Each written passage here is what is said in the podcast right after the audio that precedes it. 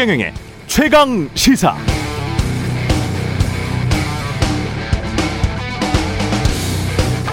부동산 시장 안정을 위해 국민께 드리는 말씀. 어제 홍남기 경제부총리가 관계기관 합동으로 부동산 가격 앙등의 현상, 정부의 대책 등을 발표했습니다. 새로운 내용은 없습니다. 집값 올라 죄송하다. 주택 공급 많이 하겠다. 실수요자는 보호하지만 투기는 근절하겠다. 심리적으로 불안하시겠지만 그래도 진중하게 매수를 결정해 달라. 요약하면 이런 건데요. 주택 가격이 왜 올랐냐, 앞으로 어떻게 될 거냐, 여러 논쟁들이 있습니다만 한 가지만 지적하겠습니다. 미래의 경제가 어떻게 될지, 인플레이션이 어찌 전개될지, 금리가 언제 얼마나 오를지 아무도 확언할 수 없습니다. 확실한 것은 우리가 준비되어 있을 때 우리 정부의 뜻대로 우리 가게의 마음대로 시장 금리가 오르는 것은 아닙니다. 그건 기본적으로 국제 시장에 달려 있고 미국 경제에 달려 있고 미국 중앙은행 연준의 결정에 달려 있고 그들의 시간표에 달려 있습니다. 미국 연준의 말은 상황에 따라 조금씩 바뀔 수는 있겠죠. 그러나 중요한 것은 미국 연준은 미국의 인플레이션과 미국의 고용 시장에 대해서만 관심이 있을 뿐 다른 나라의 경제, 자산 가격, 거품, 부채에 대해서는 별 신경 쓰지 않는다는 점이죠. 금리가 오른다면 미국의 시간표대로 오를 겁니다. 그럼 우리는 따라갈 수밖에 없습니다.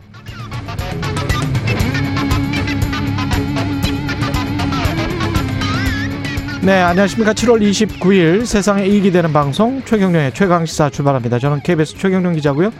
최경령의 최강시사 유튜브에 검색하시면 실시간 방송 보실 수 있습니다. 문자 참여는 짧은 문자 50원, 기본자 100원이 드는 샵 9730 무료인 콩 어플 또는 유튜브에 의견 보내주시기 바랍니다. 이제 일라디오 콩에서도 보이는 라디오 들을 수 있죠.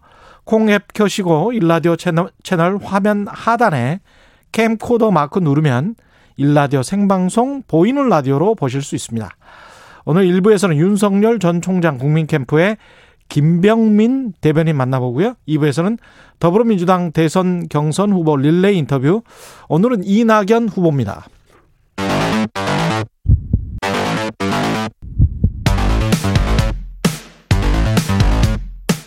오늘 아침 가장 뜨거운 뉴스. 뉴스 언박싱.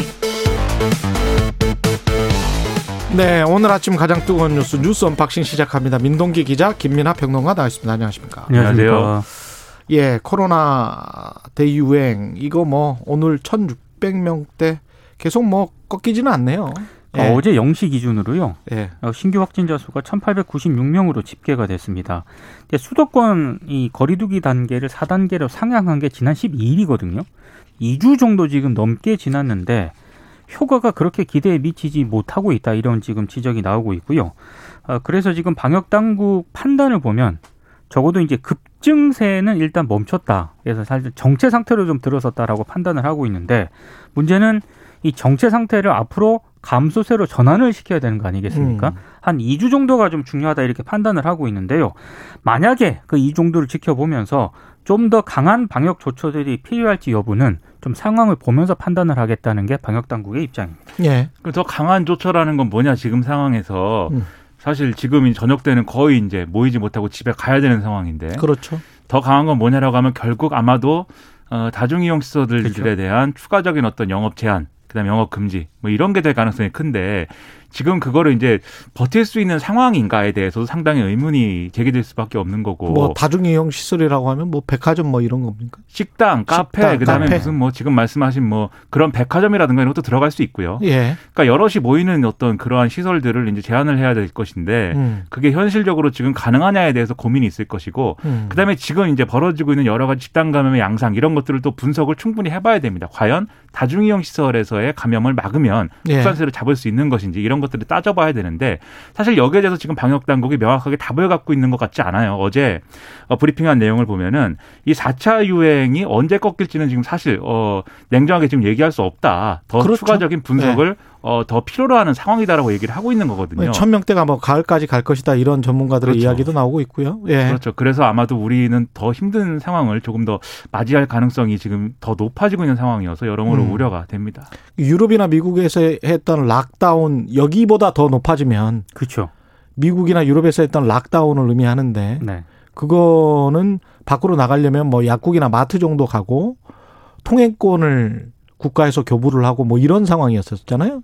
우리 예. 방역 당국이 그 정도까지 하기는 어렵죠. 예. 한국에서는 네, 한국에서는 불가능하지 않나. 왜냐하면 예. 그런 이제 그런 정도의 이제 봉쇄도 이제 음. 유럽 중에서 이제 일부 국가하고 그다음에 호주의 경우에 이제 호주, 뉴질랜드 뭐 이런 데서 한 건데 음. 그런 국가들도 사실은 이제 그 나라의 어떤 문화라든가 여러 가지 기반이라든가 이런 것들이 같이 이제 작용을 해서 예. 우리처럼 예. 이렇게 도시가 이렇게 밀집돼서 사는 그런 공간이 아닌 경우들이 있기 때문에 가능한 측면이 있었던 데다가 음. 최근에 이 봉쇄를 다시 한다 그러니까 싫다 그러고 지금 시위하지 않습니까?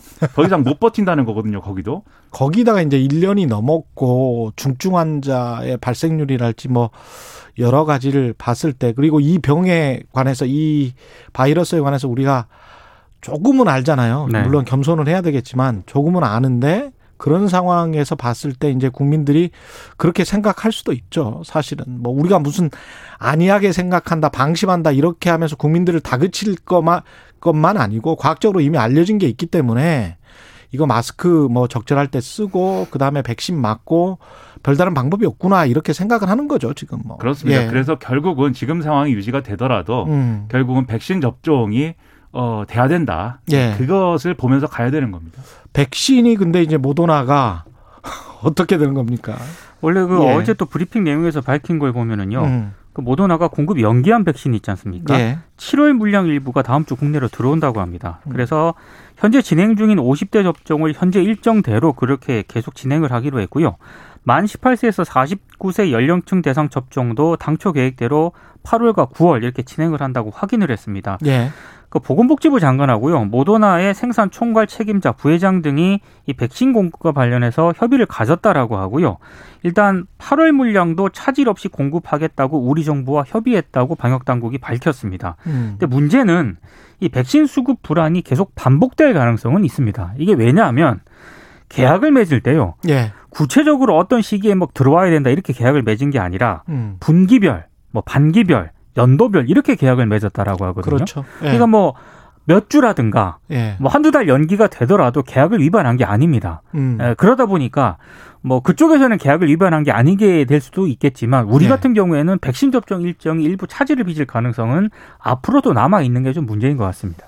그러니까는 이 백신이 들어오는 양 자체가 적다고 할지라도 순차적으로 그래도 계속 소량으로라도 들어오면 우리가 그것을 가지고 일정 조정이나 이런 것들을 통해서 이 백신 접종을 또 효율적으로 우리가 관리할 수 있는 그런 음. 상황이 되는데 사실 모더나사가 그 부분에 있어서 의사결정이라든지 이런 것들을 합리적으로 못하는 상황인 것 같아요. 그런 상황이 이어졌기 때문에 사실 들어온다고 했던 게 이제 완전히 없어져 버리는 상황까지 뭐 여러모로 백신이 지금 뭐 만들기 어렵다고 하는 그런 조건들이 있긴 하지만 그런 상황들이 이어졌던 것 같은데 이런 부분들은 여러 가지 계약에 불리한 점이 있지만 우리 정부하고 지금 화상회의라든가 이런 것들을 통해서 이제 좀 협의를 했다고 하니까 이렇게 정부가 또 나름대로의 능력을 발휘하고 이렇게 운영의 묘를 찾아가는 게 또 필요한 것 같습니다. 어제 제가 BBC 그 보도를 오프닝으로 소개해 드렸지만 그 보도의 첫 번째 헤드라인에 이런 게 있었어요. 그 세상에 존재하지 않았던 물질을 연계해서 1년여 만에 수억 개를 생산을 한, 하는 것도 대단한 일이다. 아, 그렇죠. 그렇죠. 그렇죠. 그러니까 이제 아무것 뭐 백신이라는 이, 이 물질은 새로운 물질 아닙니까? 이새 20여 개 정도의 원재료로 만들어진 새로운 물질이라는 백신을 갑자기 수억 개를 생산을 하고 내년부터는 뭐 10억 개, 20억 개 만들어낸다는 거 아니에요. 근데 그때 그 20, 20여 개 정도의 그 원재료 거기에 들어가는 많은 어떤 다른 공급 부품들이 있을 거 아닙니까? 네. 그것들을 일시에 집중적으로 받, 받아낸다는 게 화이자 같이 큰 기업은 조금 좀 용이할지 모르겠지만 모더나는 벤처 기업이니까 아무래도 좀 그런 데서 음. 불리한 것 같아요. 예, 어제 민주당 대선 후보 본 경선의 첫 TV 토론이 있었는데 이건 짧게 다루겠습니다. 예. 어, 일단 그 원팀 협약식을 맺고 바로 이제 토론회가 이어졌거든요. 예. 그래서 격한 공방이라든가 음. 어, 네거티브 이렇게 격한 이 수위 높은 네거티브 표현은 좀 자제가 됐는데 그래도 어제 토론의 특징은 제가 봤을 땐 크게 두 가지였습니다. 이낙연 전 대표에 대한 어떤 공세가 좀 다른 후보들이 좀 많이 집중이 됐다. 아 그래요? 예. 그리고 예. 또 하나는 여전히 이재명 대 이낙연 대립구도는 계속 이어졌다. 음. 간단하게 말씀을 드리면 이재명 후보 같은 경우에는 이낙연 후보에게 대통령 후보로서 품격과 무능함 가운데 어떤 게 더 중요하나 이렇게 물었거든요. 음. 그러니까 품격 있는 후보를 내세우는 이낙연 후보에게 무능한 것 아니냐라고 공격을 한 거고요. 이낙연 후보 같은 경우에는 이재명 후보의 이 전 국민 재난 지원금과 관련한 입장 변화, 태도가 오락가락하다고 계속 비판을 했는데 예. 이재명 후보는 그 말이 바뀐 게 아니라 상황이 바뀌었다라고 얘기를 하면서 이낙연 후보가 전직 대통령 사면에 대한 입장이 바뀌지 않았습니까? 예. 그게 입장이 바뀐 것 아니냐라고 반박을 했습니다. 어제 뭐 어. 이재명, 이낙연 후보에 대한 어떤 열띤 공방이 좀 계속 이어지는 그런 분위기였습니다. 네, 이렇게 좀 이런 검증은 뭐 있을 수도 있다고 생각하고 토론에서 뭐 서로 간에 검증을 하나도 안 하면 토론이 안 되니까 예. 검증을 할 수 있는데 음. 뭐 백제 발언, 뭐 탄핵, 뭐 이거는 그만 얘기해도 되겠다. 네, 이런 생각이 좀 들었습니다. 네. 최재형 후보가 윤석열 후보를 한번 만나자. 예. 상당히 주도를 하는 듯한 그러니까 예. 공개 회동을 제안했다라고 언론들이 보도를 하는데 예. 저는 공개 회동 제안한 거를 공개한 게 아닌가 이런 그렇죠. 생각이 예. 들더라고요. 예. 그러니까 제안한 배경은 이런 것 같아요. 최근 이제 여러모로 국민의힘 이 어수선하지 않습니까? 음. 뭐 개파, 친윤, 반윤 이런 뭐 이런 프레임까지 나오고 그러다 보니까 아, 만나서 정권 교체를 위해서 좀 이런 부분에 대해서 논의를 하자 이런 차원으로 공개 제안을 한 것으로 보이는데요. 근데 지금 재밌는 것은 이 최전 원장 캠프 상황실장이 김영우 전 의원이거든요. 예. 어, 지금 김영우 전 의원이 권성동 의원에게 전화를 걸었다라고 합니다. 그래서 좀 배경 같은 걸 설명을 하고 좀 윤 전 총장에게 이 얘기를 좀 해달라 이렇게 음. 논의를 좀 부탁을 했는데 권성동 의원은 아니 직접 윤 전 총장하고 얘기를 해라 이런 입장을 밝힌 것으로 전해졌고요. 윤 전 총장의 반응은 아직은 만날 의사가 없다 이런 반응을 좀 전한 것으로 전해지고 있습니다. 그렇게 맥락을 해설하면 이런 겁니다. 지금 최재형 전 원장이 만나자고는 명분이 예. 개파 갈등이 심각해지고 있다 뭐 이런 거 아니겠습니까? 근데, 근데 그거는 뭐 그렇죠. 근데 예. 분명히 그 당내에 윤석열 예. 전 총장을 데려오기 위해서 지금 뭐 이게 명단 만들고 뭐 음. 뭐 이런 흐름은 있어요. 그런데 여 이걸 두고 이제 하는 얘기죠.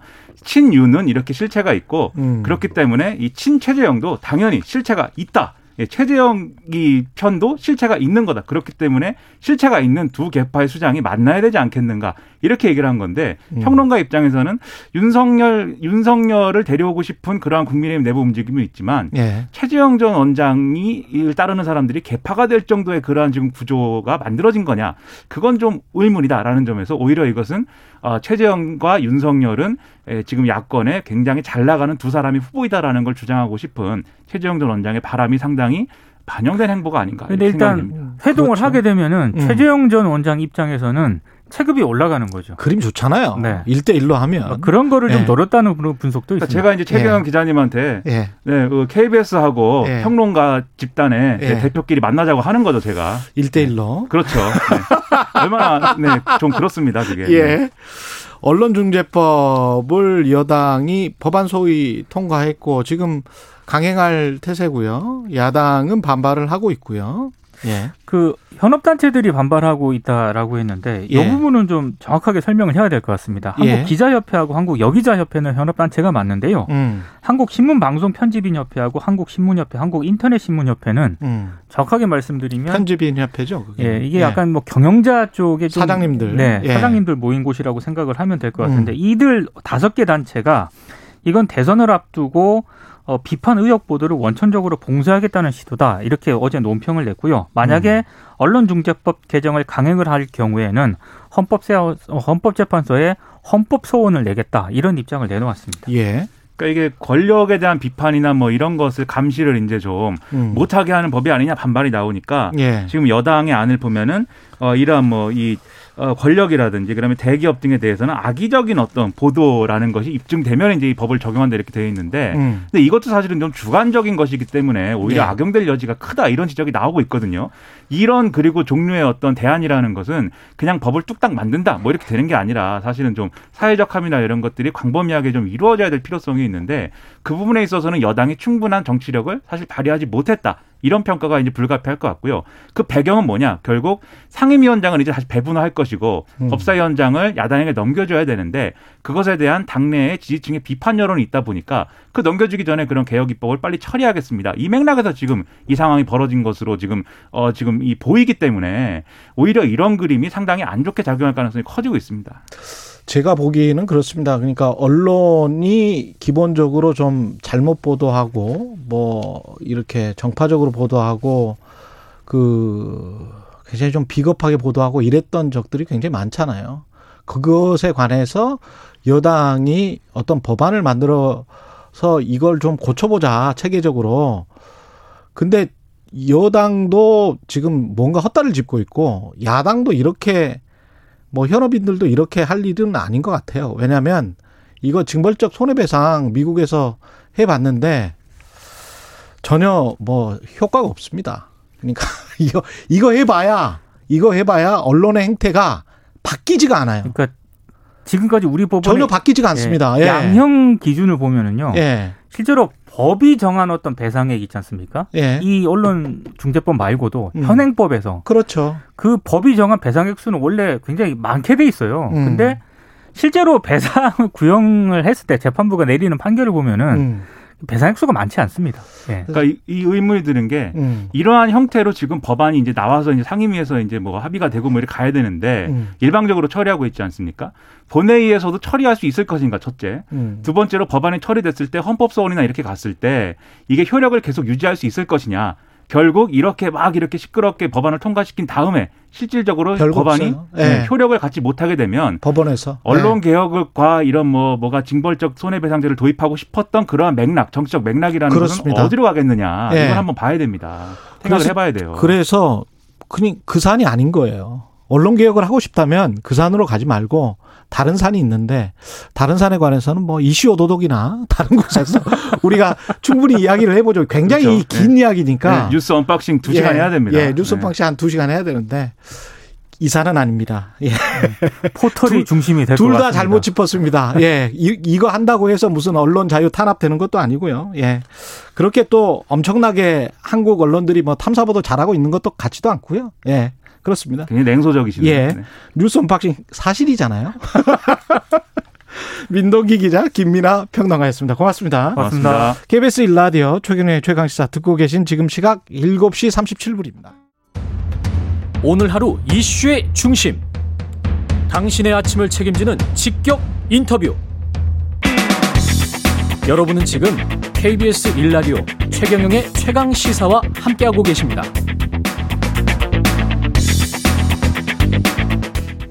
예, 어제 부산을 방문했던 윤석열 전 검찰총장 국민의힘 입당 여부는 아직 결정되지 않은 것 같고요. 8월 입당설 나오고 있지만 그게 맞는지 안 맞는지 잘 모르겠고, 예. 당내 세력 확보에는 나서는 모습인 것 같고 캠프는 점점 커지는 것 같습니다. 예.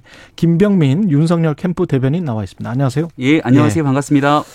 윤석열 캠프 대변인으로 이제 가신 거예요. 그 네. 대변인은 몇 분이나 계세요? 저희가 기존에 이상록 대변인이 있었고요. 음. 그리고 이번에 세 명의 대변인이 합류했는데 예. 제가 합류했고 예. 또 우리 이두아 전 국회의원이 법률 전문가니까 예. 법률 대응을 하고 윤희석 예. 대변인이 현장에서 또 수행도 하고 이렇게 해서 좀 공보 기능을 강화했습니다. 왜 가신 거예요? 제일 어려운 질문인데요. 예, 왜, 왜 가셨는지. 어, 그, 고민들이 있었는데요. 예. 일단은 정당의 몸을 담고 또 정치라는 사람이니까 결국 대통령 선거에서 정권 교체를 위한 정권 획득을 하는 노력을 해야 되는데 음. 누구와 함께 하느냐가 중요하지 않습니까? 예. 쭉 관망하고 있었던 상태였고 윤석열 후보가 어, 전혀 모르는 상태인데 전화가 왔어요. 예. 그래서 밥을 한번 먹었으면 아, 좋겠다. 네, 직접 예. 전화가 와서 밥을 먹고 한 여러 가지 얘기를 나눴는데 음.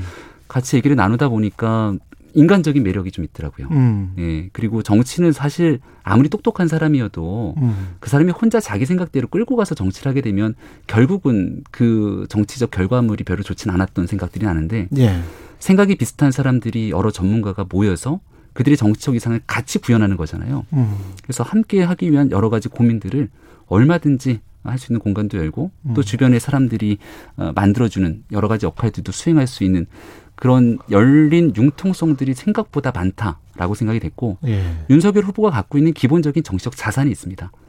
한 7년 8년 정도 보여줬던 어떤 권력이나 기득권에도 굴하지 않고 음. 국민이 갖고 있는 상식에서 공정과 정의를 맞서 싸웠던 그 정치적 자산이 있거든요. 음. 그럼 그 정치적 자산이 기대는 건 히스토리가 있다. 한국 네. 사회에서 바꿔야 되는 무수히 많은 일들이 있습니다. 음. 근데 지금도 개혁해야 되는 과제들을 뚫고 나가기에는 엄청난 용기와 또 기득권에 맞서 싸울 그런 능력들이 필요한데 예. 윤석열 후보가 갖고 있는 그 자질이 있고 음. 저는 제가 국민의힘에서 정강 정책을 바꾸면서 한국 사회를 변화시키고 싶은 수많은 정책들을 넣어놨는데 이게 잘 구현이 안 돼요. 예. 이런 일들을 맞서서 할 수 있는 용기가 윤 후보에게 있기 때문에 어. 가서 손을 잡고 도우면 한국 사회에 켜켜이 쌓여 있는 문제들 한번 확 뒤바꿀 수 있지 않겠는가.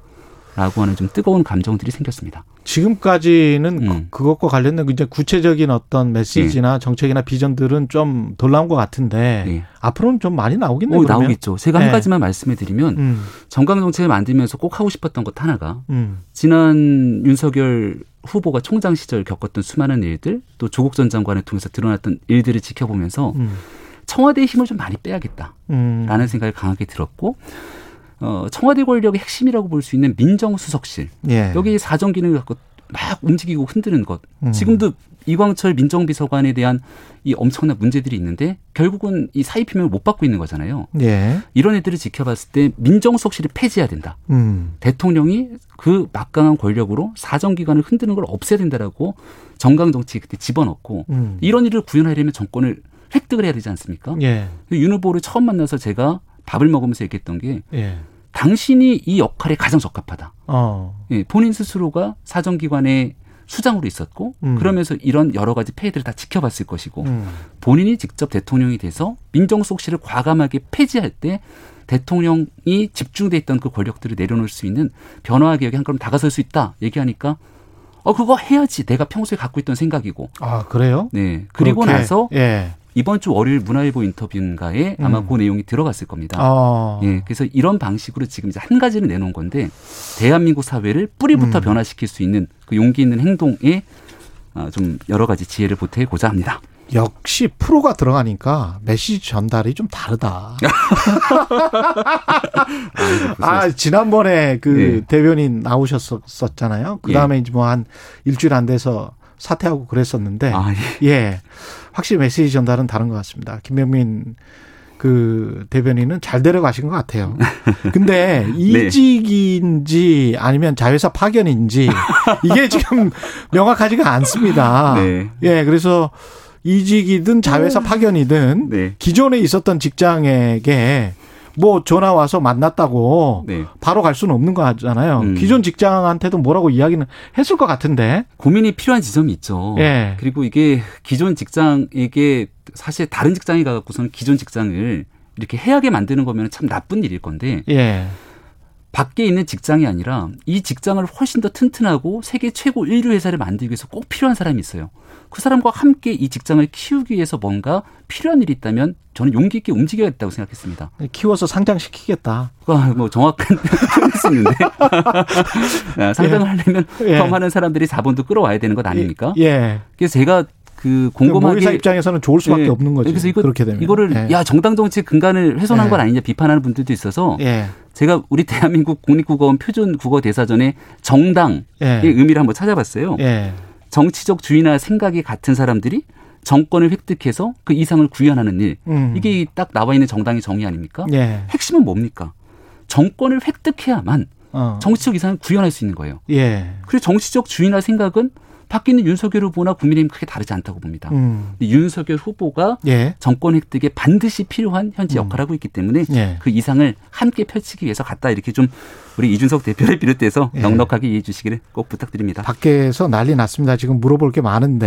빨리빨리. 어, 예. 워낙 말씀을 잘 하시니까 예. 입당은 지금 8월 10일 뭐 이런 이야기가 나왔는데 네. 그건 아닌 것 같죠, 지금. 날짜 정해진 게 아무것도 없고요. 아무것도 예. 없고. 후보의 결심이 제일 중요한데 예. 제가 봤을 때는요. 이게 정무적인 판단인데 음. 이준석 대표도 8월 말 9월 초에 경선 버스 출발한다고 하잖아요. 예. 지금 아직 7월 말이니까 한 달이 넘는 시간이 남았습니다. 음. 우리 지난 일요일 치맥 회동을 통해서 이준석 대표랑 든든한 기본적인 신의는 다져놨어요. 예. 어. 걱정하지 마. 우리 다 음. 함께 할 거야. 음. 웃으면서 대동소이 얘기하지 않았습니까? 그럼 남은 한 달 기간 동안은 며칠 입당하냐, 언제 입당하냐는 소모적인 논쟁입니다. 음. 그 기간 동안은 사람들이 얘기하는 건 어떤 나라를 만들 거냐에 대한 궁금증. 윤 네. 후보는 윤 후보대로. 음. 국민의힘의 수많은 주자들은 국민 속으로 들어가서 그 내용들을 서로가 경쟁을 하고 8월 말이든 9월 초든 더 크게 손에 잡을 때만이 음. 국민들이 눈을 크게 뜨고 지켜보는 거거든요. 네. 그래서 저는 이제 입당 문제는 서로 믿음을 좀 가지고 함께 할 거니까 그 기간 동안 이제 윤석열 후보는 한 한 달 정도의 기간 동안 오히려 더 많은 국민들과 외연 확장을 위해서 나서는 시간들이 필요하지 않겠는가 생각합니다. 8월 말이든 9월 초든이라고 말씀을 하셨는데 8월 말이든 9월 초든이 이게 네. 마지막 데드라인입니까? 음. 아니면 더 늦춰져서 11월이나 네. 이렇게 갈 수도 있습니까? 근데 그렇게까지 가게 되면 아마 이준석 대표가 화가 많이 날 거예요. 대동소이. 그래서 예. 저도 뭐 최종 결심은 후보의 몫이니까 예. 후보의 몫을 남기고 참모들은 조언을 해야 되는 역할인데요. 예. 정치는 서로 그래도 현실에 뿌리를 두고 어, 여러 가지 이해들을 좀 조정해야 되는데 예. 일단은 이준석 대표를 존중하면서 함께 가야 음. 되는 거니까 음. 그렇게 늦춰지지는 않을 거라고. 저는 개인적으로 생각합니다. 8월 말이나 9월 초는 경선 버스를 확실히 타는 것이고 음. 만약 그런 그러 만약에 더 늦춰진다면 어떤 그러면 이제 저를 징계하고 제명하겠다라고 하니까 제 목도 함께 걸려 있습니다. 김종인 전 위원장은 입당 자체는 크게 중요하지 않다. 지지율 유지에 중점을 둬야 된다. 야, 이렇게 조언을 했다고 하는데 정확한 조언이죠. 예. 무슨 조언이냐면 음. 김종인 위원장이 방점에 찍고 있는 건 지지율입니다. 음. 어, 이 얘기를 했을 때가 아마 한참 지지율이 좀 하락하고 있었던 때였고 예. 캠프가 본격적으로 보강되기 전의 일입니다. 예. 그러니까 사람들이 어떤 얘기를 하냐면 아 지지율이 떨어지면 그 지지율 떨어지는 걸 막아주기 위해서 서둘러 입당할 거야 이런 음. 얘기를 했는데 그게 아니라는 얘기인 거죠. 예. 그러니까 더 중요한 건 지지율이 떨어지는 국면에서는 입당을 하더라도 입당해서 더 떨어질 수 있는 거죠. 그렇죠. 그거보다 훨씬 중요한 건 왜 사람들이 윤석열이라고 하는 사람에게 기대감을 갖고 있는가. 음. 이 내용들이 분명히 인지하고 밖에서 국민들에게 새로운 희망을 줄 수 있는 내용들을 든든하게 다져놓으면 음. 그 다음 입당 등에 대한 문제는 자연스럽게 풀리게 된다. 선후의 관계를 얘기했다 생각합니다. 8월 말 9월 초까지 그렇다면 내용이나 메시지 전달에 중점을 둘지 아니면 네. 또 다른 외연 확장도 계획돼 있습니까? 어, 저는 충분히 그 일을 같이 만들어야 된다고 생각합니다. 예, 두 개를 병행한다. 예, 캠프에서 예. 제가 늘 얘기하는 건 어, 저 같은 사람들도 들어왔지만 음. 국민의 당 출신의 호남 광주를 지역구로 두고 있는 김경진 전 의원이 한면은 그렇죠, 그렇죠. 굉장히 고마웠거든요. 예. 그리고 과거 2016년 국민의당이 사실 호남 지역 전석을 거의 쓸다시피 하지 않았습니까? 음. 그때 같이 활동했던 많은 정치인들이 있을 겁니다. 예. 그래서 우리가 지역적으로는 호남 또 경제적으로는 사회적 약자라든지 음. 늘 보수 정당이나 국민의힘이 많이 품어내지 못했던 공간까지 윤석열 후보가 사람으로 정책으로 메시지로 끌어당기는 일이 중요하기 때문에 음. 그런 일들을 계속 해나갈 겁니다. 그 이른바 이제 윤석열 음. 리스크에 대해서는 어떻게 보세요? 관련해서 뭐 가족 예 가족 그 네. 열린 공감 TV인가요? 네. 예 고발하고 그, 음. 그러기도 했잖아요. 네. 예 어떻게 보십니까? 어, 취재율에 대해서 저는 좀 매우 음. 안타깝게 생각합니다. 왜냐하면 네. 후보에 대한 검증은 저는 꼭 필요하다고 생각을 해요. 음. 어, 각자에게 필요한 합리적인 검증은 있는데 그래도 지켜야 될 선이 있다고 생각을 합니다. 예. 94세의 어르신이잖아요. 음. 그래서 결국 오죽하면 해당 변호사가 어머니의 치매 진단서까지 떼서 그 내용들을 공개하는 상황까지 오겠습니까? 예. 검증이라는 이름으로 누군가에게 또 다른 2차, 3차 가해가 이어져서는 안 된다는 기본 원칙. 특히 언론의 취재윤리는 반드시 좀 지켰으면 좋겠다. 지난번 공영방송의 문제도 그런 비슷한 맥락들이 있었거든요. 공영방송에서 어떤 MB, MBC에서 예. 취재하는 과정 속에서 신분을 속였다라고 아, 예, 예, 예, 그 문제. 예, 예. 이제 그런 측면들까지 고려했을 때 음. 기본을 좀 지켜가면서 음. 그리고 제일 중요한 건 후보에 대한 검증이고 음. 가족에 대한 검증이기도 하지만 윤석열 후보가 좀 뒤늦게 장가를 갔던 상황이지 않습니까?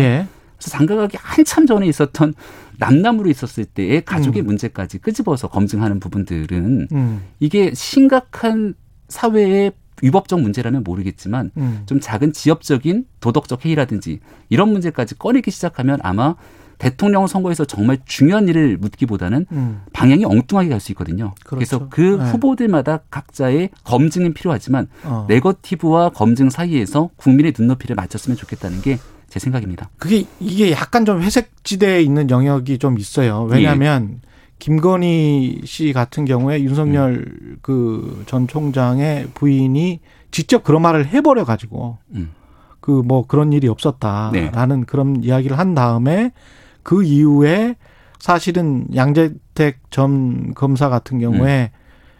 그 약간 좀 이상했잖아요. 유럽 여행도 그렇고 그 다음에 그 김건희 씨의 어머니가 또 돈을 붙인 것도 그렇고 음. 이런 것들은 다 이제 팩트로 확인이 된 거기 때문에 그런 것들과 관련해서 직접 양재택 씨의 어머니에게 물어본 거잖아요. 음. 그리고 그리고 난 다음에 양재택 전 검사는 어 어머니가 치매다 이렇게 이야기를 네. 한 거잖아요. 그러니까 팩트를 보면 양재택 전 검사는 계속 부인을 하고 있는 것이고 음. 그리고 관련된 증빙 서류랄지 그 다음에 어머니가 치매인데 그런 이야기를 할 수 있을까는 모르겠습니다만은 하여간 관련해서 비슷한 이야기를 이야하고 네. 이건 좀 이상하기 때문에 그 거기에서 필요한 부분이 있다면 양재 양 검사 양 변호사에게 음. 여러 가지 부분들을 확인하고 묻는 일들을 해야 되는데 음. 그거를 확인하는 수단 속에서 집에 들어가는 그 과정에서의 그 신분을 음. 속인다든가 예. 아니면 앞서 말씀드린 것처럼 94세의 어르신입니다. 음. 그리고 그분이 여기에 대해서 치매를 또 앓고 있다고 이런 얘기를 하는 게 사실 쉬운 일이 아니잖아요. 그렇긴 그런 하죠. 내용 다 예. 있는 그대로 다 공개를 사실 그분이 대통령 후보로 나온 것도 아니고 예. 그런 상태에서 어머니가 알아 누우셨다는 거지 않습니까? 그, 노, 그 노모가. 음. 그러니까 이런 일들이 발생되는 부분들이 과연 적, 적합한 일인가? 음. 그리고 여기에 대한 검증이라는 건 또 아내와 관련된 문제 속에서 뭐 그런 제 입으로 담기 어려운 그런 예. 얘기들인데 음. 이런 게 과연 국민들에게 그렇게 시급하게 반드시 검증돼야 되는 문제인지 등에 대해서는 음. 어, 충분한 판단들이 더 있을 거라고 봅니다. 오케이 네. 알겠습니다. 최재형 전 감사원장 최재형 음. 후보라고 다 할게요. 예. 최재형 후보가 윤석열 후보를 만나자고 했는데 만나자고 한 의도는 좀 보이고 보이고 네. 어떻게 보세요? 1대 1로 이제 나도 대접받고 아. 싶다 윤석열과 네. 뭐 이런 의도인 것 같은데. 예, 아니 최재형 예. 후보님 훌륭하신 분입니다. 예. 네. 그리고 국민의힘의 입당에서 여러 정치 행보들을 잘 펼쳐나가고 계시고 예. 또 지난번 첫 번째 행보에서도 봉사활동하시면서 음. 여러 행보들을 잘 이끌어 가실 거라 보고요. 예. 윤 후보 입장에서는 최재형 후보든 음. 또 국민의힘의 여러 대선 주자든 유력한 정치인이든 만나자고 하는 사람들의 연락들이 계속 올 텐데 언제든지 적절한 때와 시기가 오면 그분들을 다 만나지 않겠습니까? 예. 다만 지금은 부산의 민생 현장도 다녀오면서 여러 사람들의 목소리를 특히 국민의 목소리를 경청하고 이 내용을 담고 있는 그런 시간이니만큼 후보의 시간도 좀 존중해 줬으면 좋겠다는 생각입니다. 마지막으로 윤석열 전 총장이 드루킹 댓글 조작 사건 네. 관련해서 국민은 김경수 전 경남지사가 주범이 아니라고 생각한다. 드루킹 음. 사건에 광범위한 공모를 밝혀내야 한다. 이렇게 이야기를 네. 했는데요. 네. 국민 예. 캠프라고 명칭하면서 사실 음. 국민을 많이 강조하고 있고 음. 대법에서 최종 유죄 확정 판결이 됐는데 예. 공모 관계가 입증되지 않았습니까? 예. 이로 인해서 피해를 입은 사람도 있고 예. 안철수 전 대표가 본인이 최대 피해자다 이렇게 음. 얘기 안철수 대표가 얘기하기도 하던데 예. 또 혜택을 입은 사람들도 분명히 존재하겠죠. 예. 여기에 대해서 어떤 일들이 과연 발생했는지에 대한 사실관계 입증이 필요하다는 국민들이 적지 않을 겁니다. 음. 근데 이 일을 밝히는 게 중요한 이유는 이런 정치적 주장과 메시지가 계속 있을 때만이 예. 지금도 어디선가 대통령 선거 국면을 앞두고 포털이나 이런 여론에서 불법적인 행위로 여론을 조작하는 행위에 대한 경종을 울릴 수 있거든요. 음. 그런 두 가지 측면이 함께 포함되어 있다고 생각합니다.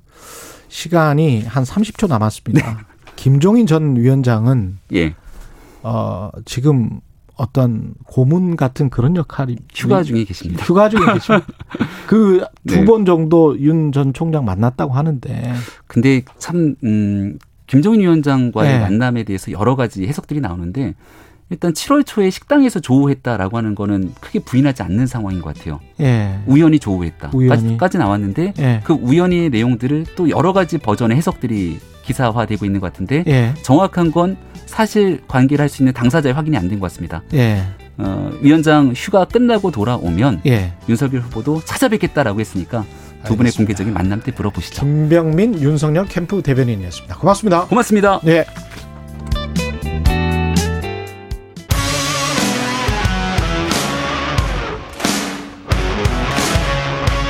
오늘 하루 이슈의 중심 최경영의 최강 시사.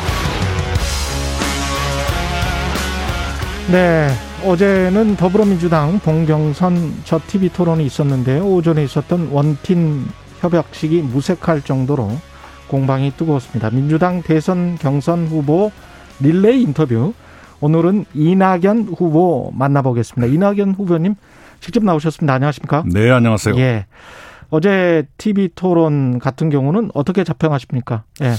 예, 많이 자제하는 분위기였지요. 그러나 언론이 보시기에는 음. 예, 원팀 협약 잉크도 마르기 전에 또 티격태격 이런 제목이 나올 거라고 예상은 했습니다. 예. 네. 어제 KBS 9시 뉴스도 그렇게 리포트를 한 것 같은데. 예. 예. 원래는 코로나 극복을 위한 경제 정책이 토론의 주제였는데. 네, 네. 무늬만 질문인 공격이 계속됐다. 뭐 이렇게 묘사를 하더라고요.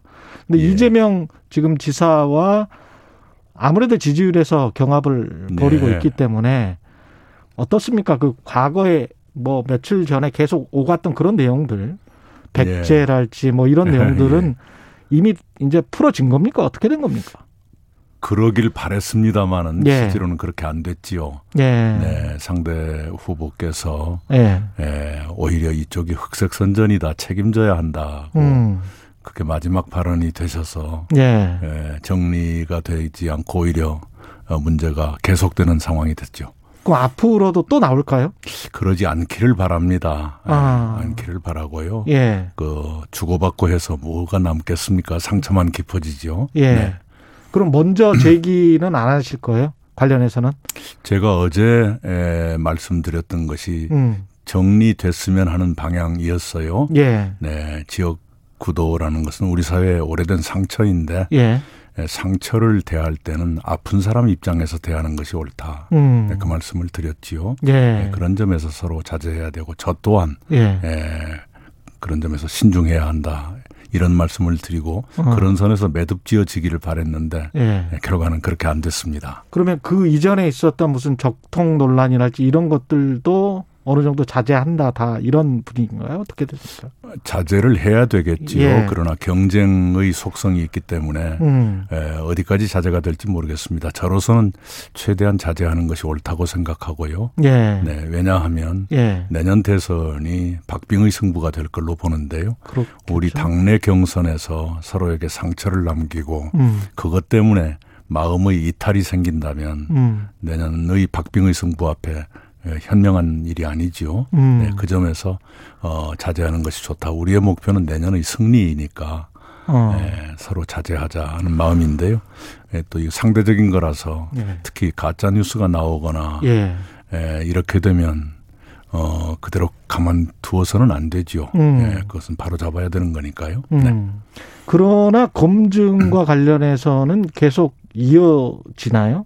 후보들의 검증에 대해서는 어, 그렇게 되겠지요. 예. 네, 그렇게 될 텐데 어 사실은 글쎄요. 우리 정세균 후보님의 경우에는 왜 다른 선거 후보자들은 검증이 있는데 대선 후보는 검증도 없느냐. 음. 네, 이런 말씀을 하고 계시지요. 예. 네. 관련해서 이재명 지사 쪽에서 공격을 했었던 것, 검증과 관련해서 공격을 했었던 거에 대통령이 됐다고 해서 갑자기 약속 잘 지키고 갑자기 청렴해지고 네. 갑자기 실력을 낼 수 있겠나? 네. 이건 이제 언론이 그 반복해온 옵티머스 의혹 이야기다. 네. 이렇게 해석을 하고 있습니다. 예, 옵티머스 정말로 철저히 파헤쳐 주시기를 이제라도 검찰이 그렇게 해주길 바랍니다. 예. 네, 검찰이 나름대로 수사를 했을 겁니다. 그리고 그 과잉 수사하다가 예. 어, 저를 에, 도왔던 사람이 음. 에, 그 불행한 결과를 맞았지요. 예. 네. 어, 그것에 대해서 검찰이 뭔가를 얘기하기로 했었는데 지금까지 말이 없어요. 음. 네. 어, 그런 건 얼마든지 공정하게 수사하기를 바랍니다. 저도 그 사건의 조사에 대해서 아직도 미심쩍은 것이 있습니다. 아, 그래요? 네네. 그리고 예. 얼마든지요. 다른 것도 마찬가지입니다. 아, 네. 오트모스와 관련해서는 후보 개인은 본인은 아무런 연관성이 없다. 아니 예. 검찰이 그 당연히 그걸 보고 파헤쳤을 것 아닙니까? 음. 네, 예. 다른 쪽도 충분히 봤어야죠. 예. 네, 그런 게 균형 있게 봤느냐, 제대로 예. 봤느냐에 대해서 저는 의심을 가지고 있습니다. 예. 네. 그, 그것뿐만 아니라 다른 예. 문제들에 대해서도 음. 네. 에, 제가 어, 얘기를 않고 있지요. 네. 다른 문제에 관해서는 어떤 거죠? 아니 누구에게나 여러 가지 예, 궁금한 것이 있을 수 있죠. 네, 여기서 제가 그 얘기를 꺼내는 것은 에, 자제 분위기와 맞지 않아서 말을 않는 것이지요. 아, 네. 그거는 아마도 이제 상대방 후보에 관한 이야기. 자꾸 그, 렇게 유도하지 마시고요. 네. 아니요, 제가 좀 아니, 명확하게 분명, 다가오지 분명한 것은요. 예. 예. 어떤 프레임을 가지고 저한테 하셨던데, 예. 네, 그것은 아니지요. 예, 아니고요. 예. 네. 제가 무능한 총리였다면 그 당시 어, 문재인 정부의 지지율이 그렇게 높았겠습니까? 그리고 음. 무능한 총리였다면 저에 대한 지지율이 높았겠습니까? 예. 네. 그거는 네, 일종의 무능했다라고 주장하는 거는 프레임이다.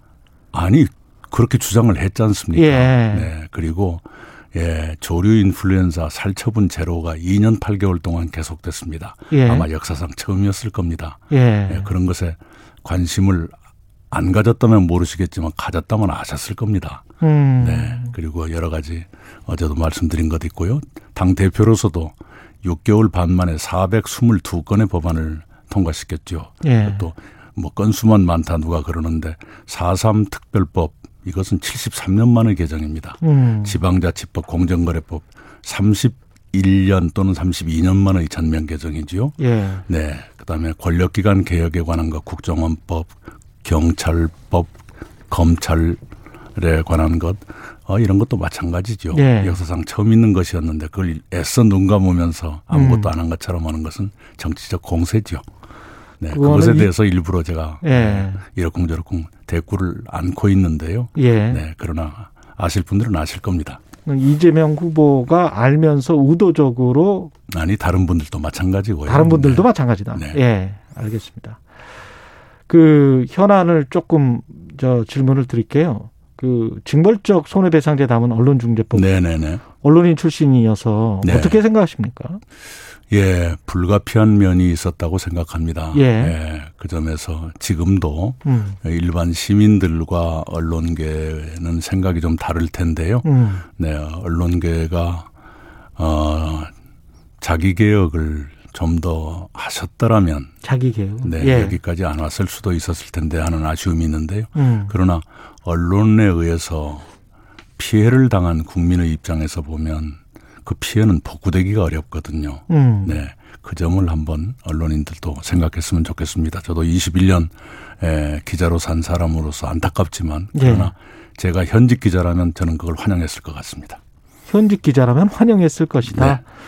법사위원장 그 준것 가지고는 어떻게 생각하세요? 이재명 추미애 김두관 후보는 철회하라는 쪽인 것 같은데. 네, 그 제가 얼핏 읽은 합의 사항이 3개 항인데요. 예. 어, 첫 번째 항이 상임위원장을 어떻게 한다라는 음. 것이고요. 세 번째 항은 법사위원회의 권한 축소에 관한 것이었어요. 예. 네, 그런데 어, 우리 당 원내대표가 의원들께 보낸 편지에 따르면 8월 25일까지 세 번째 합의상 법사위원회의 권한 축소에 관한 것 그게 이행돼야 한다. 음. 그렇게 합의를 했다는 것이죠. 예. 그게 이행되지 않는다면 다른 합의 사항도 무효가 된다. 어. 이렇게 설명을 하더라고요. 예. 그 편지에 따르면 예. 그거라면 어뭐 불만이 있더라도 합의는 받아들여야죠. 어. 그렇지 않고 예. 어 합의를 해왔고 음. 또 의원총회에서 압도적인 의원들이 찬성을 했는데 음. 에, 바깥에 있는 사람들이 에, 그걸 뒤집는다는 것이 우리 당의 국민에 대한 신뢰에 도움이 될 것인가, 예. 민주주의 발전에 기여할 것인가, 어, 저는 그렇지 않다고 생각합니다. 예. 그 그제 이낙연 표 주거 정책 발표하셨는데요. 네네. 이거 좀 소개를 해 주십시오. 네. 에, 크게 봐서 예. 에, 두 가지입니다. 하나는 공공주택. 음. 에, 거기에는 이제 공공 임대도 있고 공공 분양도 있습니다만 예. 예, 그 품질을 더 높여서 음. 선호도를 올려가겠다. 예, 궁극적으로는 민간이 제공하는 아파트와 품질에서도 경쟁할 수 있도록 했으면 좋겠다라는 음. 것이죠. 예. 그거 하려면 예, LH공사나 또는 서울, 경기 등의 지자체사나 아, 주택 잔담 기구가 아, 노력을 해야 되겠죠. 음. 예, 그리고 어, 비용도 부담을 해야 될 것이고요. 음. 예, 또 하나가 이제 아주 어, 열악한 주거 환경의 개선입니다. 예. 1인 어, 최소 주거 기준이란 게 있어요. 음. 그것이 우리가 4.2평입니다. 예. 그런데 자기들 스스로 일본 사람들은 자기들 스스로 토끼집이라고 부르는 아주 작은 집을 상징하는 예. 어그 일본의 경우에는 최저 주거 기준이 7.5평이거든요. 아. 예, 우리가 그래서 일본의 집 좁다고 흉볼 처지가 아니에요. 그러네요. 네. 예. 그래서 음. 그런 최저 주거 기준부터 상향 조정해서 음. 예, 우리 예, 인간다운 주거 생활이 최소한도라도 이루어지도록 해보자. 아, 라는 것이 있고요. 음. 거기에 따라가는 것으로 요즘 청년들이 많이 실감하실 겁니다만은 예. 청년 주거급여라는 것을 올해부터 시작을 했습니다. 그런데 예. 현실에 맞지 않고 특히 30대보다 20대가 더, 어, 덜 배려를 받는 식으로 돼 있어요. 예. 네, 그런 것도 어, 좀더 촘촘하게 개선할 여지가 있다. 네, 음. 네, 그런 내용입니다. 이 관련해서 이제 토지 독점 규제 3법도 입법 발의하셨고 네. 이런 게 이제 나오면 네. 늘 이제 보수 야당 에서는 과도한 재산권 침해 예. 이게 뭐 클리셰처럼 늘 따라 붙습니다. 예. 어떻게 보십니까? 우선은 예, 경제 민주화와 토지 공 개념은 우리 헌법에 있는 것입니다. 예. 예, 그리고 그 헌법이 87년 예, 6월 항쟁의 결과로 탄생했던 것이죠. 네, 그리고 이제 토지 공 개념 3법 중에 어떤 것은 노태우 정부 때 예, 시작했던 것도 있어요. 예. 우리 보수 정부들은 자기들의 과거 선배들이 했던 자랑스러운 일을 왜 부정하려고 드는지 모르겠어요. 음. 네, 그러지 않았으면 좋겠습니다. 예를 들면 노태우 정부의 북방 정책 이 남북 관계 개선에 획기적으로 기여했거든요. 예. 그런 걸 자꾸 부정하니까 예, 보수 정당들이 설당이 접, 점점 좁아지는 것 아닌가 생각하는데요. 음. 네. 에, 새로운 것은 아니고요. 헌법에 이미 토지공 개념이나 경제민주화는 있습니다. 단지 음. 그것을 법적으로 어, 뒷받침하자라는 것인데요. 네. 예, 세 가지입니다. 하나는 에, 택지 소유 상한제, 상한이라고 소유를 아예 금지하는 것이 아니라 예. 세금을 좀 더 많이 물리겠다. 음. 네. 어, 토지 초과 이득세, 이득이 더 많이 나왔을 경우에는 에, 환수를 좀 더 많이 하겠다. 네. 어, 그리고 이제 개발이익 관수제 이것은 지금도 하고 있지요. 음. 그걸 좀 더 강화하자. 네, 그런 얘기입니다. 이걸 하면 네. 부동산 가격이 음. 좀 내려갈까요? 내려간다고 저는 믿습니다. 이제 일시적으로는 예컨대 음. 개발이익 관수제를 하면 개발 비용이 올라가서 어, 일시적으로 토지 가격이 오를 것 아니냐라고 어, 하는 우려도 있습니다만 그건 예. 세밀하게 그런 우려가 생기지 않도록 조정을 해야 되겠죠. 나머지 두 개의 조치는 토지를 많이 가지고 있으면 부담이 늘어나니까 음. 어, 매물로 나올 것이다라는 예. 기대를 가지고 있고 그렇게 하도록 유도를 해야죠. 우리나라가 이렇습니다. 개인 소유 토지의 77%가 음. 10%의 개인한테 들어가 있습니다. 예. 법인 소유 토지의 92%가 10%의 법인한테 들어가 있습니다. 예. 말하자면 10%의 개인 또는 법인이 음. 우리나라 땅을 거의 독과점하고 있다라는 예. 얘기입니다. 예. 그리고 그런 추세가 점점 강화되거든요. 맞습니다. 이렇게 돼 가지고는 예. 토지로 인한 어 자산 격차 가 고착화되고 음. 점점 더 심해질 거예요. 음. 그건 국가의 미래를 위해서 어, 불행한 일입니다. 그래서 예. 그런 현상을 제어하자는 것이 기본적인 목적입니다. 이것이 부동산 시장 안정 또는 투기 방지 음. 이것은 다음 일이고요. 음. 정말로 제가 문제로 삼고 있는 것은 어 한정된 땅, 이 좁디 좁은 이 땅을 10%의 개인 또는 법인이 거의 다 갖는다. 음. 이것은 막아야 한다라고 생각합니다. 제가 야당의 시각에서 좀 여쭤보면 네. 문재인 정부 5년 동안 비슷한 정책, 비슷한 기조를 이어갔는데 부동산 가격은 올랐었단 말이죠. 그리고 이제 야당에서 주장하는 거는 이런 겁니다. 그 햇볕이 쨍, 뭐 쨍쨍 쬐고 바람이 뭐 불고 뭐 이랬을 때 나그네가 언제 옷을 벗느냐. 햇볕이 쨍쨍 쬐때 온건한 정책을 할 때 옷을 벗지 않느냐 뭐 이런 식의 네. 이야기를 하고 있는 거예요. 경제적 햇볕 정책이군요. 예. 네. 그런데 보수 정부가 예. 그거 했던 것이 그다지 효과를 내지는 못했었습니다. 예. 그리고 그때마다 세금을 낮추고 예. 완화한 것이 그 다음 정부한테 큰 짐이 됐지요. 문재인 정부의 5년 동안 그 그러면 부동산 가격의 앙등은 그 기존의 기조 정책의 문제는 아니었다. 아니 아니 제가 그렇게 또 하는 네. 얘기는 아닙니다. 예, 그런 건 아니지만 예, 예. 그 세금을 낮추면 그 짐은 언젠가는 돌아가게 돌아간다. 그 나중에 오는 것이죠. 예. 네. 그러니까 지금 있는 것이 과거의 탓이다. 그 얘기가 아닙니다. 음. 우리 문재인 정부에서도 음. 좀더 잘했으면 하는 것이 있죠. 예를 음. 들면 부동산 시장 안정이라는 목표를 위해서 주로 썼던 정책이 수요 억제인데 예. 수요라는 게 억제한다고 억제되는 것이 아니지요. 예. 그래서 필요한 것을 공급해 줌으로써 끊임없이 공급해 줌으로써 음. 움직이는 가운데 부동산 시장 안정을 추구했어야 하는데 예. 그 점이 조금 미흡했었다 하는 아쉬움을 갖고 있습니다. 예. 그 남북 통신 연락선이 네. 그쪽으로 복원이 됐고 어떻게 생각하세요? 이거는 뭐 당연한 수순으로 남북 정상회담 이야기까지 나오고 있는데요. 예. 에, 저는 문재인 대통령께서 어, 어, 대통령으로 일하시는 동안에 한두 번의 기회가 더 있지 않을까 하고 조심스럽게 보고 있습니다. 예. 그게 이루어지길 바라고요.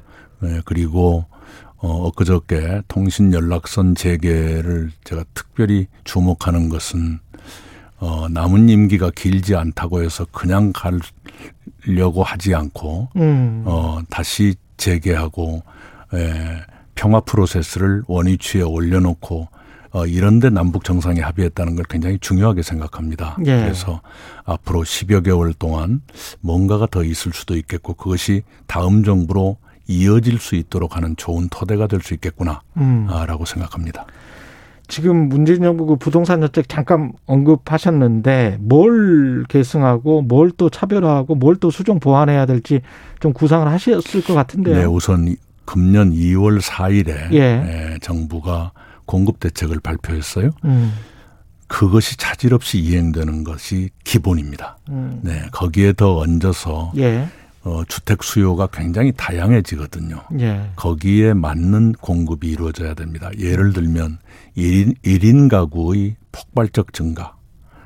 아, 이것이 충분히 예측되지 못했던 것입니다. 예측은 네. 했지만 이렇게 폭발적으로 증가할 것까지는 예측 못했다 그런 뜻인데요. 음. 그런 것 1인 가구 전용 주택을 에, 그다지 멀지 않은 곳에 예. 공급하는 것이 지속적이고 예측 가능하게 이루어져야 한다. 음. 아, 이렇게 생각하고요. 그렇게 예. 주택 정책을 일관되게 추진하기 위해서 저는 주택부를 신설할 필요가 있다. 음. 현재는 국토교통부의 국단위에서 음. 주택 업무를 담당하고 있는데 그 정도 가지고는 안 될 것이다라고 음. 생각합니다. 야권 후보들에 관해서 한 가지 여쭤보면 네. 지금 지지율이 제일 높은 후보는 윤석열 전 총장이니까요. 네. 어떻게 보십니까? 한 3개월 정도 본인의 내공을 충분히 보여줬고 그게 대통령 감이다라고 보십니까? 어떻게 보세요?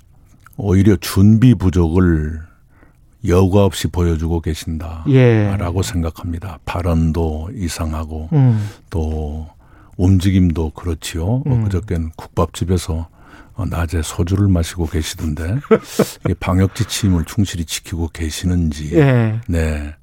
어, 좀 조심스러워요.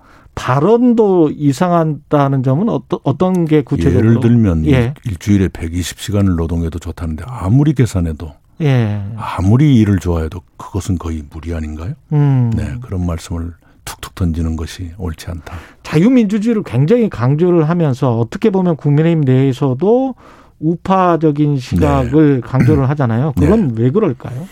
어, 뭔가를 의식했다고 봐야 되겠죠. 음. 옆에서 누가 말씀을 해 주셨거나. 예. 네, 그런데 이것은 서로 우리가 공유했으면 좋겠습니다. 예. 헌법을 보면 자유민주주의와 민주주의가 혼용되고 있습니다. 음. 네, 그래서 어, 어느 경우에나 자유자를 붙여야만 된다든가 그것은 예. 아닙니다. 자유민주의 자유를 꼭 붙여야 된다는 강박이 있는 것 같다. 뭔가 그렇게 어, 하는 게 이익이다는 판단을 한 건 아닌가 예. 추측이죠. 마지막으로 대선 후보 이낙연의 강점과 약점 어떤 나라를 나는 만들고 싶다 대통령이 된다면 네 많은 국민들이 삶을 불안해 하십니다 예. 청년도 중년도 노년도 불안하지요 음. 불안한 이유는 어, 대변화기이기 때문이죠 그래서 예. 노동도 소득도 어, 불안정해지기 때문인데 이렇게 불안한 시대에 내 삶을 지켜주는 나라가 음. 돼야 한다. 그것을 위해서는 굉장히 세밀하게 국민의 삶을 살피는 그런 정부가 필요하고 또 음. 그만한 정책이 필요하다고 생각합니다. 그 내 삶을 지켜주는 나라를 만들기 위해서 저는 두 개의 정책 수레바퀴를 만들었는데 정책 바퀴를 만들었는데 예. 하나가 신복지고 하나가 중산층 경제입니다. 음. 그것을 통해서 어 국민들의 삶을 지금보다 더 촘촘하게 에, 도와드릴 수 있을 것이다 이렇게 생각합니다. 예, 말씀 감사하고요. 이낙연 더불어민주당 대선 경선 후보였습니다. 고맙습니다. 네, 감사합니다. 공정, 공익, 그리고 균형 한 발짝 더 들어간다. 세상에 이익이 되는 방송 최경영의 최강 시사.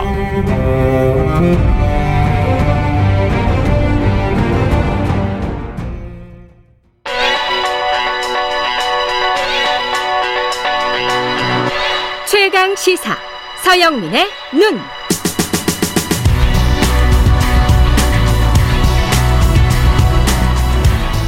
서영민의 눈 시작합니다. 예. 오늘은 많은 사람들이 궁금해 하시는 백신 수급, 백신 수급과 관련돼서 이야기를 좀 하실 거죠. 예. 하지만 우리나라 백신 수급 얘기를 정확하게 하는 건 아니고요. 예. 의료 비즈니스 얘기입니다. 왜냐하면 화이자랑 계속 모더나가 비교가 되는데 우리가 큰 그림은 알고 있어야 돼요. 네네. 예. 그래서 백신으로 가장 선호하는 게 mRNA인데 예. 둘다 그런데 근데 음. 모더나만 수급이 좀 딸리는 느낌이 있단 말이죠. 화이자가 일정 늦게 온 적이 거의 없어요. 예. 꽤 많이 들어왔고 모더나는 뭐 지금 뭐 3% 들어왔다 그러고 여전히 음. 별로 많이 안 들어왔고 예. 근데 계약 시점도 크게 차이 나지 않고 계약 물량도 뭐 물론 화이자가 3,300만, 음. 모더나가 2천만 명분이어서 좀 차이가 4, 있긴 하지만 4천만 회죠. 네. 네. 이게 뭐 개발 과정과 생산 과정을 살펴보면 왜 이 두 회사가 이렇게 지금 우리에게 다르게 다가오는지 좀 알 수 있지 않을까? 예. 네, 가져왔습니다. 화이자는 사, 사실은 누구나 다 한 번쯤은 들어봤을 만한 그런 거대한 제약회사 아니겠습니까? 세계 제1의 제약회사입니다. 지금 매출액 기준으로요. 음. 화이자, 근데 사실 우리가 화이자 백신이라고 말하지만 이거 바이오엔테크 백신이거든요. 그렇죠. 거기에다가 화이자가 돈을 댔고 임상 실험을 할 수 있는 역량을 음. 댔고 그리고 생산 능력을 가장 중요한 생산 능력을 그렇습니다. 댔습니다. 바이오엔테크는 독일 회사고요. 맞습니다. 예. 네. 이, 이 살펴보면 화이자가 올해 매출이 이번 주에 2분기 매출까지 나왔거든요. 예. 2분기에 서프라이즈가 나와서 주가가 또 올랐습니다. 예. 그 서프라이즈가 다 백신 때문입니다. 화이자 주주들 좋겠네요. 네. 그래서 뭐 코로나 19에 덕보는 사람들은 제약회사 주주들이군요. 네. 예. 이게 작년에 모건 스탠리가 올해 화이자가 한 22조 정도 벌 것이다.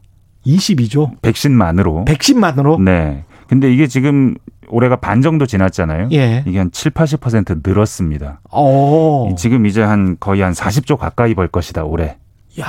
네. 삼성전자 정도 되네요. 이게 지금 최대 한 10억 회분 작년 예. 말에는 생산할 수 있을 거라고 생각했는데 음. 올해 화이자가 풀로 계속 가동을 하다 보니까 지금 21억 회 계약했고 제공할 거다 나오고 음. 근데 지금 여기가 끝이 아니고 앞으로 한 30억 회분까지 생산 가능할 거라고 그러거든요, 지금. 나중에는 넘쳐날지 않을지 모르겠는데 세계 네. 인구가 지금 한 65억 명, 70억 명 됩니까? 네네. 예. 그래서 뭐 이게 화이자 혼자서 30억 회분을 찍어낼 수 있다. CEO가 자신 있게 말하고 있거든요. 음. 그래서 부스터샷 얘기도 나오고 있고. 예. 계약도 더 할 수 있는 거고. 음. 화이자는 뭐 계속해서 더 생산하고 더 좋은 미래가 있을 수 있습니다. 모더나는 어떻습니까? 모더나. 모더나는 사실 자체 기술로 생산하는 자기 백신입니다. 모더나는 어. 바이오엔테크와 비슷하다고 보시면 되는데 예. 바이오엔테크가 생산도 자기 이름으로 하고 있다는 거죠. 음. 작년에 그 화이자 모건 스탠리가 한 190억 달러 얘기할 때 예. 모더나 그래도 3분의 2 정도 됐습니다. 어. 130억 달러, 예. 한 15조 이상은 뭐 매출을 올릴 거다 백신으로. 예. 근데 지금 올해 보니까 30 3분의 2 정도 예상했는데 음. 지금 3분의 1 정도밖에 안 될 것 같아요. 아, 역시 캐파라는 게 네. 생산 능력이라는 게 중요하군요. 지금 한 8억 회분 생산할 수 있을 거다. 많으면 10억 회라고 했는데 음. 지금 생산 차질 빚어지는 거 보니까 10억 회 어려울 것 같고요. 예. 한 8억 회 수준이 될 것 같은데 예.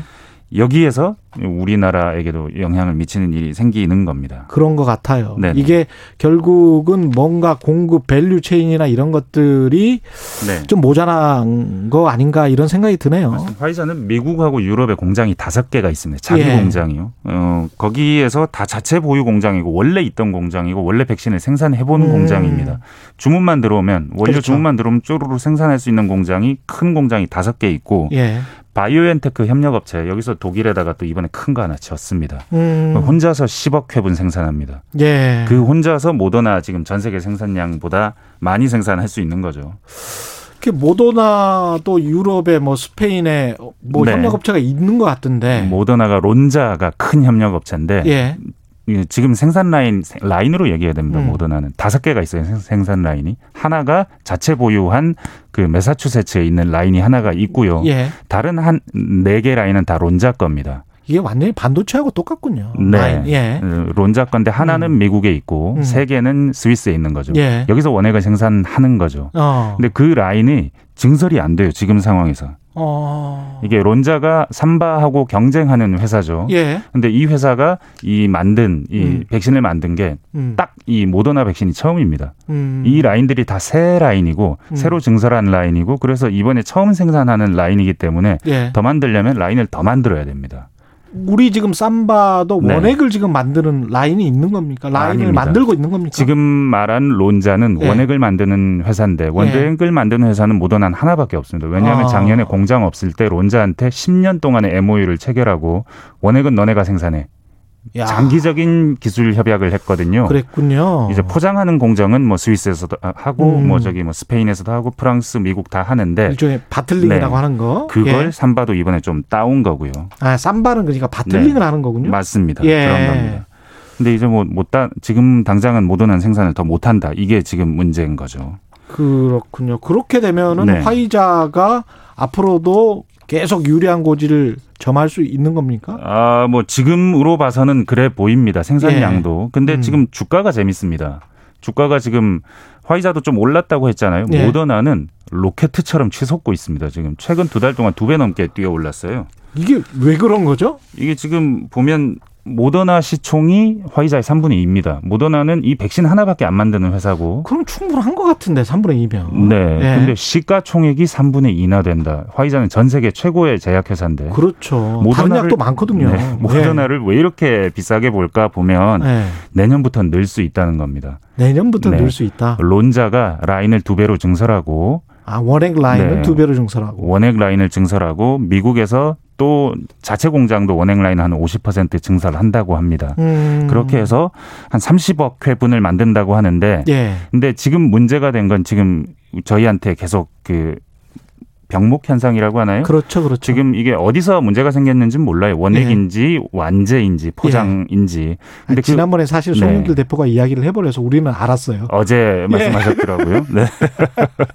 예. 네. 근데 이 라인의 불안정성이 계속 있는데도 불구하고 이렇게 예. 생산을 하려면 더 많은 협력업체들이 있어야 될 거고 음. 실제로 더 많은 협력업체들을 지금 만들고 있고요. 그 중에 하나가 삼바인데. 예.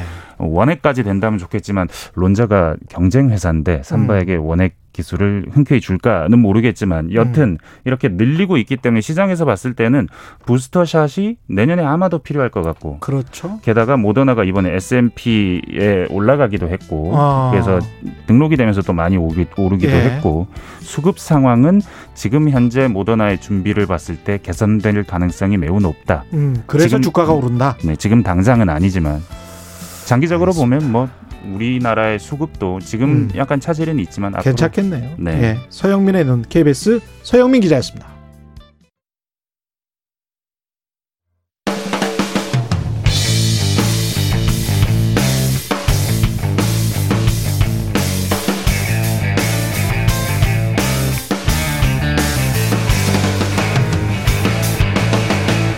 최경영의 최강 시사.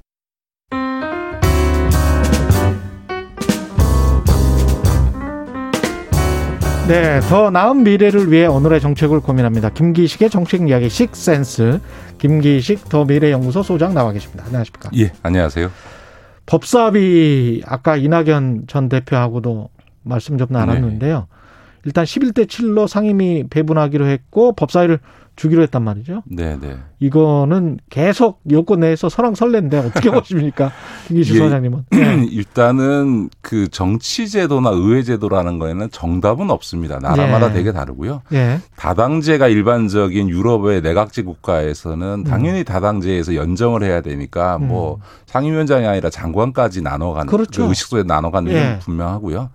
이제 미국식 양당제 구조에서는 대통령제 하에서 양당을 할 경우에는 그 과반을 넘는 다수 정당이 상임위원장을 다 독식하는 게 또 일반적입니다. 예. 그러니까 그런 점에서 보면 우리처럼 이제 대통령대에서 양당제인 이런 그 사실상의 양당제인 이런 음. 구조에서는 원칙적으로 보면 책임 정치적 차원에서 과반수가 넘는 다수당이 상임위원장을 다 가져가는 게 맞을 수 있습니다. 그런데 예. 문제는 정치나 의회제도라는 게 정답이 없듯이 음. 이 문화와 관행 이 국민의 인식 이런 게 중요하거든요. 근데 음. 우리는 공교롭게도 87년 민주화된 직후에 이뤄진 총선에서 여소야대가 만들어졌고요. 88년도 음. 총선에서. 예. 그 여소야대가 만들어지니까 당연히 그 다수당인 여당이 아니고 음. 소수 여당이 더 많아졌으니까 여기가 오히려 이제 상임위원장을 죄송합니다 요구해가지고 예. 그때부터 이 의석수에 의한 상임위원장 배분이 민주화된 직후부터 관행처럼 쭉 내려온 거예요. 그렇게 음. 30여 년을 지나왔기 때문에 우리 국민들의 인식 속에는 국회를 민주적으로 운영한다라고 하면 그냥 의석수에 따라서 상임위원장을 배분해서 하는 것이 그냥 30여 년 동안의 전통과 관례로 이해되고 예. 있는 거죠. 예. 이걸 이제 쉽게 무시해서는 곤란하다. 음. 이제 한 가지만 더 말씀드리면 사실 이제 180석이나 됐는데 음. 어 그렇게 압도적으로 이겼는데 뭐 법사위 왜 주고 상임위원장 다 도식하는 게 맞지 않냐라는 음. 민주당 지지층이 반발이 있습니다만 사실은 기억해야 되는 게요. 음. 뭐 이 2008년도에 민주당이 정말 대선 패배 이후에 차, 총선에서 참패를 해서 겨우 81석 얻었습니다. 그러니까 네. 지금 국민의힘보다 훨씬 더 어, 의석을 못 얻는 정말 대참패를 했는데요. 음.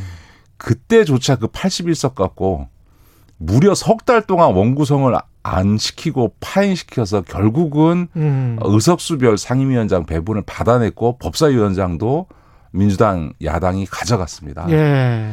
그러니까 민주당이 그렇게 해놓고 음. 지금 와서 180석 됐다고 음. 상임위원장 독식하고 법사위원장 안 주겠다라고 하는 것은 이게 국민들이 보기에는 음. 이제 오만해지고 독선한다, 독주한다 음. 이런 인식을 주게 되는 셈이 되고 예. 그게 또 지난 4.7 재보궐 선거에 악영향을 준 측면도 있기 때문에 그렇군요. 이번 민주당의 결정은 저는 뭐 잘했다. 정치적으로 어, 충분히 어, 할수 해야 하는 결정인 거죠. 그 여전히 법사위원장의 뭐랄까요 권한은 센 음. 겁니까? 그렇죠. 이제 그한 가지 분명한 거는 지금 법사위의 권한이라는 게 상원 노릇한다는 게 예. 체계 잡고 심사권을 그렇죠. 행사하면서 예. 타상임위원회가 이미 다 심사한 걸 붙잡고 통과 안 시켜주고 예. 뭐 감나라 배나라 하는 이런 것 예. 때문에 문제가 되는 거잖아요. 예. 그래서 꼭 법사위원장을 가져와야 된다 이런 얘기를 음. 하는 건데 전 세계적으로 법사위가 체계 잡고 심사권을 행사하는 사례가 거의 없습니다. 아니, 거의 없다라는 것은 제가 알기로는 없는데 네. 혹시 제가 모르는 어떤 후진국에서 그런 일이 있는지는 모르겠습니다만 하여간에 없습니다. 그러니까 음. 이제 이런 한국에만 독특하게 있는 건데 이게 이제 처음 재헌국회부터 있었던 게 아니라 1951년도에 이 그 2대 국회부터 이 체계작구 심사권이라는 게 들어왔는데 그 이유가 음. 그 당시에는 이제 건국 초기다 보니까 이게 그 의회 내 법률가도 거의 없고 아. 그 의회를 보자 하는 전문위원 제도도 성숙돼 있지 못하니 음. 상임위원회에서 뭔가 얼렁뚱땅 법안을 처리하는 일이 발생해서 이게 문제가 생기니까 예, 법안 같지가 않은 거지. 좀, 예, 그렇죠. 아. 좀 법안을 좀 치밀하게 좀 다듬어야 할 필요성이 있어서 만들어진 건데 음. 지금은 뭐 변호사 그러니까 국회의원 직업 중에 가장 많은 직업이 변호사이고 변호사. 예. 이미 국회 안에 지금 4천 명이 넘는 직원들이 국회의원 보좌진이나 국회 사무처 상임위원 그렇죠. 전문위원으로 다 붙어 있는 이런 음. 상황. 더구나 입법조사처사라고 하는 게 따로 있는 이런 따로 상황에서 네. 법사위 체계 심사권을 유지할 이유가 없는 거죠. 음. 문의하고 뭐 수정해주고 그럴 그럴 곳은 뭐 충분하군요. 지금 국회 내. 그렇죠. 예. 그러니까 이제 전 그런 점에서는 음. 법사위원장을 그 야당에 넘겨주면서 체계 잡고 심사만 하도록 하고 음. 그 심사 기간을 60일로 줄이겠다라는 그 안 자체는 좀 문제가 있다고 생각합니다. 그 안 자체. 그러니까 저는 법사위원장이나 네. 상임위원장을 의석수에 따라 배분하는 거는 음. 우리의 지난 민주화 이후의 관행상 음. 관례상증은 저는 그건 그렇게 하는 것이 합리적인 국회 운영을 위해서 맞다고 생각합니다만 법사위를 개혁하려면 제대로 해야 되는 거죠. 그러니까 음. 체계 잡고 심사만 하도록 하는 게 아니고 체계 잡고 심사권을 없애야 되는 거죠. 아예 없애버려야 그러니까 지금도 사실은 그 체계 잡고 심사권을 가지고 네. 상원 노릇을 하고 게이트키핑을 하고 이랬던 거거든요. 그럼 체계 잡고 심사 권한 없어 없애버리면 법사위가 할 수 하는 게 뭐예요? 그러면 이제 법사위는 원래 거의 전 세계 네. 다 법사위들이 있는데 그게 네. 뭐냐면 미국 같은 경우 는 법무부를 관할하는 거죠. 아. 법 무부를 소관하는 소관 상임인 거죠. 지금도 그 법사위는 예. 법무부 국가인권위원회 감사원 법원 네. 헌법재판소 등을 관할하는 자기 소관 부처가 있는 소관 상임위입니다. 음. 거기에 더해서 체계사건 심사권을 행사하는 거니까 모든 법안을 다 터치를 해버리는 그렇죠, 거죠. 그렇죠. 네. 그러니까 그런 점에서는 이렇게 자기 소관 부처가 따로 있는데도 불구하고 더군다나 헌법상의 가장 중요한 사법부를 관할하고 있는 음. 어, 의회 차원에서 유일한 견제 상임위인데도 불구하고 거기에 더해서 체계작구 심사를 할 이유는 없고요. 더 예, 그런 점에서는 지금은 체계작구 심사권만 남기면 그 체계작구 심사라는 것을 핑계 삼아서 여전히 음. 어, 법사위가 월권 행위를 할 수 있기 때문에 아예 음. 체계작구 심사권을 폐지시켜 버려 게 되면 음. 그렇게 되면 뭐 120일에서 60일로 줄이는 게 아니라 없어지는 거죠. 법사위 체류 기간이라고 하는 게 심사 기간이라는 게 네. 아예 없어지는 거고요. 그러니까 지금 법률안에 대한 체계 잡고 심사라는 게 두 가지입니다. 하나는 음. 다른 법률과의 상충 관계를 보거나 혹은 이 헌법 적으로 위헌적이지 않냐라고 음. 하는 걸 보는 건데요. 예. 지금 뭐 각 상임위별로 지금 전문위원을 포함해서 상임위 보좌 인력만 각 상임위마다 20명이 넘거든요. 예. 그러니까 그 상임위 법안 심사 과정에서 그걸 충분히 다 해낼. 인력과 전문성이 다 있다. 그러니까 예. 상임위별로 체계 잡고 심사하면 된다. 이게 거죠. 지금 언론중재법 가지고 징계 뭐 뭐만 징벌 징벌적 손해배상 네. 관련해서 이제 여야가 또 붙었는데 이 부분 관련해서는 어떻게 보세요? 언론중재법 개정안? 저는 뭐 내용적으로는 이걸 뭐 언론 자유 말살법이다 뭐 이렇게 얘기하는 건 좀 부적절하다고 생각합니다. 왜냐하면 아, 법안의 내용이 별거 없어요. 핵심이 뭐냐면 네. 고의 중과실, 네. 그러니까 실수라든가 이런 게 아니고 네. 뭐 취재 부족, 실수 이게 아니고 고의이거나 고의가 중과실인 네. 경우에 한해서만 음. 그 피해액의 다섯 배까지 어, 보상을 해라라고 하는 건데 이 징벌적 손해배상은 이미 뭐 가불관계와 관련된 대리점법, 음. 가맹사업법 이런 것 공정거래법 등의 광범위하게 우리나라도 지금 도입하고 있는 제도인데 네. 사실은 네. 이 공정거래법상의 경쟁법 차원에서의 갑질은 피해액 그만큼의 손해가 나타나지만 사실 언론에 의한 피해는 사실은 계산이 안 되거든요. 예. 예를 들어서 우리 청취자들 기억하실지 모르지만 돌아가셨던 김영애 의원이 관여됐던 그 이 무슨 황토 뭐가 관련돼 제가 그렇죠. 구체적인 업체를 얘기하기는 어렵습니다만 와 관련돼서 죄송합니다만 이, 이, 지금 제가 출연하고 있는 예. 이 KBS 방송에서 문제를 제기해서 그 예, 그 회사가 예. 망했습니다. 근데 예. 나중에 보니까 그게 사실이 아닌 걸로 확인이 됐거든요. 예. 과장 보도였죠. 그렇죠. 그렇게 예. 된 문제들 등을 그렇게 하면 사실은 음.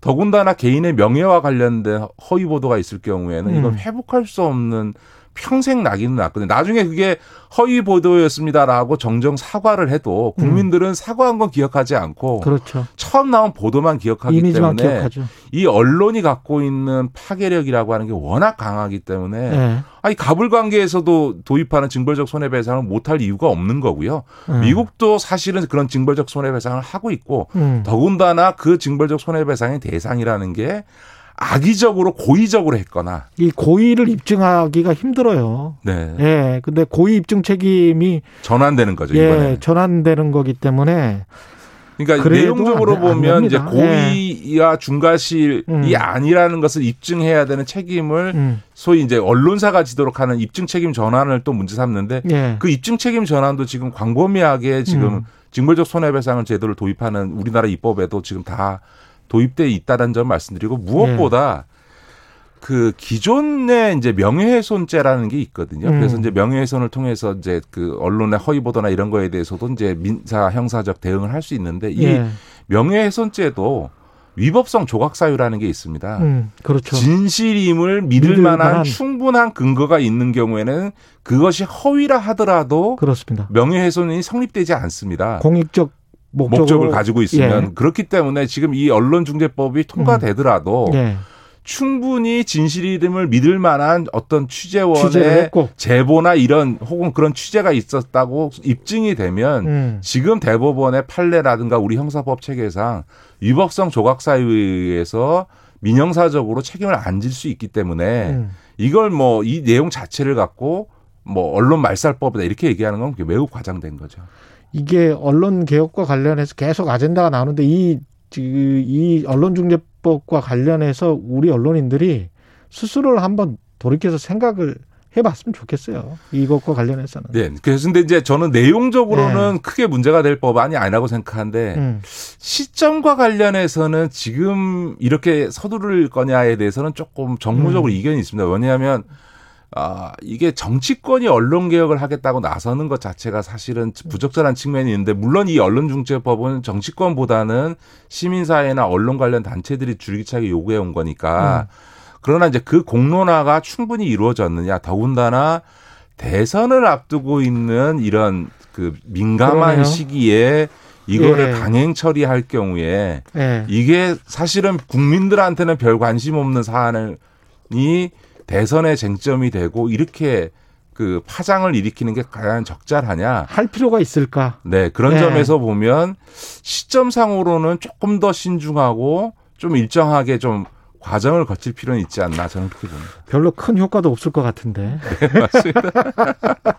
부동산 대책과 관련해서는 어떻게 생각하세요? 어제 홍당기 경제부총리가 네. 부동산 담화를 발표를 했는데 큰 내용은 없었던 것 같긴 합니다만. 예. 기존의 정책 기조를 유지한 거고 제일 크게 말하고 싶었던 거는 예. 제가 지난번 방송에서도 말씀드렸지만 아, 부동산 전망이 내년 이후에 음. 그 하향 안정화 될 거다. 근데 그 아마 홍남기 부총리의 말씀은 제보다 더 직설적으로 그 안정적으로 추세적으로 하향 안정화 아니라 급락할 가능성까지를 내비친 음, 그랬더라고요. 거죠. 그런데 예. 그런 점에서는 어, 공통적인 견해입니다만 하여간 내년 어, 이후에 부동산이 상승하기보다는 하락할 가능성이 높다라고 하는 점에 음. 대해서 좀 워닝을 줘서 이른바 주식시장에서처럼 어, 상투 잡아서 영끌해서 집 샀다가 부동산 가격이 내, 폭락하는 상황에서 가계부채로 고통받지 않도록 해달라 이런 음. 어, 당부의 얘기를 좀 완곡하게 한 측면이 있는 것 같습니다. 그러니까 음. 제가 지난 방송에도 말씀드렸지만 그 폭, 만약 하강이 급락하는 양태로 나타나면 어, 뭐 사실은 상당히 유력한 수도권 신도시인 용인이나 고양시에서 반토막 이상 났던 음. 10억이 넘는 아파트가 5억까지 떨어졌던 전례로 보면 그런 것들도 충분히 우리 청취자들이나 국민들도 고려해야 되는 거는 맞는 거죠. 그 정부 보도 자료에도 전문가들의 90%가 넘는 사람들이 지금 가격 절대 가격은 너무 높다라고 네, 네, 네. 이제 답변을 했더라고요. 네, 네, 예. 네. 그러면서 이제 오히려 그 금융위원장과 이제 홍남기 부총리가 한 거는 음. 이제 두 가지 문제입니다. 하나는 이렇게 부동산 가격이 하향 안정화되기 시작할 경우에는 음. 그 부동산 대출을 받았던 사람들이 사실은 자기가 산 집 가격보다 부동산이 내려가게 되면 대출금에 대한 원리금 상환의 압박이 훨씬 커져. 집값이 그렇죠. 많이 올라가게 되면 여차직하면 네. 집을 팔아서 네. 남긴 차익 갖고 빚을 갖고도 돈이 남으니까 상관이 네. 없는데 빚을 졌는데 집값이 내려가면 집을 팔아도 빚 갚을 돈도 안 나오는 문제가 생겨나니까. 근데 그럴 때 꼭 금리가 오른단 말이죠. 그렇죠. 그런 영끌하는 상황에서 네. 집값이 하락 올 때 생기는 문제가 있을 수 있고요. 또 하나는 음. 이 담보 가치가 집값이 하락하면 담보 가치가 하락하기 때문에 이제 추가 담보를 제공하지 않으면 대출금 상환 요구가 그렇죠. 등록권에서 나올 수 있는 가능성이 생기게 되고요. 예. 세 번째는 주식가 그러니까 주택 가격이 하향 안정화되는 것 중에 가장 유력한 근거가 뭐냐면 금리가 인상된다라고 하는 거거든요. 음. 그러면 당연히 빚을 내신 분들은 어, 이자 부담이 커지게 되는 음. 상황이 벌어지니까 전반적으로 내년 이후에 부동산 가격이 하향 안정화될 경우에는 음. 가계부채 문제가 심각해질 것이기 때문에 그걸 미리 경고하고 예. 철, 가계부채 관리를 좀 엄격하게 해서 정말 실수요가 있거나 음. 혹은 상환 능력이 있는 경우에 한해서만 그렇죠. 가계대출이 이루어질 수 있도록 관리하겠다. 그리고 국민들께서도 좀 빚내는 거에 대해서 좀 음. 유의해줬으면 신중했으면 좋겠다. 이런 얘기를 한 거죠. 예. 말씀 감사하고요. 지금까지 김기식 더 미래연구소 소장이었습니다. 고맙습니다. 네, 고맙습니다. KBS 라디오 최근의 최강시사 듣고 계신 지금 시각은 8시 46분입니다. 여러분은 지금 KBS 1라디오 최경영의 최강 시사와 함께하고 계십니다. 네. 전국적으로 강력한 통제 방역 조치가 3주째 시행되고 있지만 코로나19 확진자 폭증세 뭐 쉬위 가라앉지 않고 있습니다. 특히 본격적인 여름 휴가철이잖아요. 예, 휴양지, 해수욕장, 인파가 좀 몰리고 있는데 유명 피서지 방역 상황은 어떤지 김한근 강릉시장님 연결돼 있습니다. 안녕하세요, 시장님. 네, 안녕하세요. 강릉시장 김한근입니다. 예. 그 강릉이 뭐 워낙 유명한 피서지고 관광객들도 많이 찾았었는데 지금 상황은 어떻습니까? 네, 전체적으로는 뭐 4단계를 지난주에 했기 때문에 예. 어, 조금 줄어든 양상입니다. 관광공사가 집계를 보면 예. 어, 한 일주일 동안에 어, 45만 명에서 한 40만 명으로 줄어서 한 음. 15% 정도 줄어든 양상을 보이고 있습니다. 네. 그렇게 관광객들이 줄면 강릉의 지역 주민들의 확진자 숫자도 좀 줍니까? 어떻게 되나요? 어, 큰 변화가 없고요. 예. 지금 델타 변이 때문에 음. 지난해보다도 오히려 어, 좀 악화된 상황입니다. 네네. 아, 그렇군요. 이게 네 수도권 거리두기 4단계 될 때 최초로 비수도권에서는 강릉시가 이제 거리두기 4단계를 했었는데 네네. 그거는 그때 그렇게 결정하신 이유는 뭔가요? 네, 그 당시에 이제 저희들이 어 연간 3천만 명이 찾는 어 그런 관광지다 보니까 수도권 아. 영향을 직접 받고요. 예. 어 4단계 직전에 어 젊은이들이 많이 찾는 그런 포차라든가 어 주점 등을 중심으로 해서 갑자기 동시자발적으로 어, 발생을 했죠. 그래서 30명 가까이 확진자가 나왔고 이게 이제 서울로 따지면 1,500명 정도가 하루에 나온 거죠. 아, 강릉 그래서 따지면 네네네. 예. 그래서 급격 한 3단계 조치 이후에 급격하게 한 이틀 만에 4단계로 전국에서 가장 강화된 조치를 할 수밖에 없었고요. 음. 그 당시에 그런 조치를 안 하면 방역 체계가 이제 무너질 수밖에 없는 그런 상황이었는데 예. 한 일주일 정도를 이제 저희들이 잡았고요. 만에 예. 예. 그 이후에 마지막 날에 그래 3단계로 낮추는 결정을 하던 그 한 이틀 정도 후에 음. 결정을 한 이후에 어, 외국인들 그 당시에 이제 폭발할 때 젊은이들이 모이는 공간에 외국인도 있었는데요. 예. 외국인 전수 조사를 하면서 어, 특정 국가 한 개 국가인데요. 예. 외국인이 나온 거죠. 아. 그래서 이 외국인이 이제 조사를 하다 보니까 외국인이 지금 현재까지 오늘 이제 겨우 잡았는데요. 예. 어제 이 한 개 국가 외국인 커뮤니티 전체가 어, 영향을 받은 겁니다. 아, 그래서 그 이게 다 농촌 일하는 분들이에요. 아. 어, 네, 동남아 어, 쪽에 예. 한 국가의 외국인들이 그 커뮤니티로 부부가 많이 이렇게 일하러 오셨다가 음. 어, 이분들이 이제 강릉뿐만 아니라 강릉 인근 지역들 또 시군을 다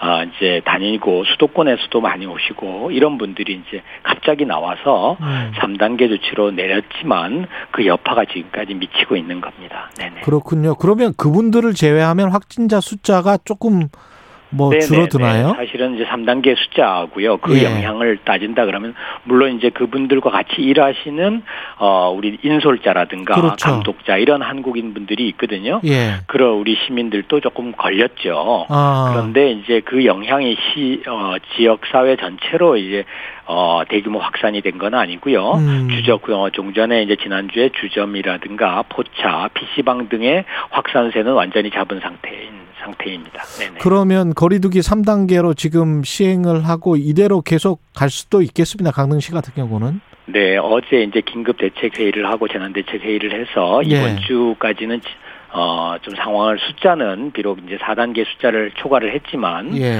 어, 특정 커뮤니티고 이것 때문에, 어, 일반, 어, 시민 사회 전체가 이렇게, 어, 영향을 크지 않는데 만약에, 어, 4단계를 할 경우에는 너무 가혹하다라는 그런 이제 의견들이 모아져서, 어, 여러 가지 이제 어, 생활 치료센터 문제는 좀 있지만 예. 어, 저희들이 조금 더 인내를 해보자 이런 결정을 내린 것입니다. 네네. 거리두기 3단계가 자영업 하시는 분들한테는 굉장히 큰 타격이 여전히 있을 텐데 이게 어느 정도의 조치인가요? 거리두기 3단계면?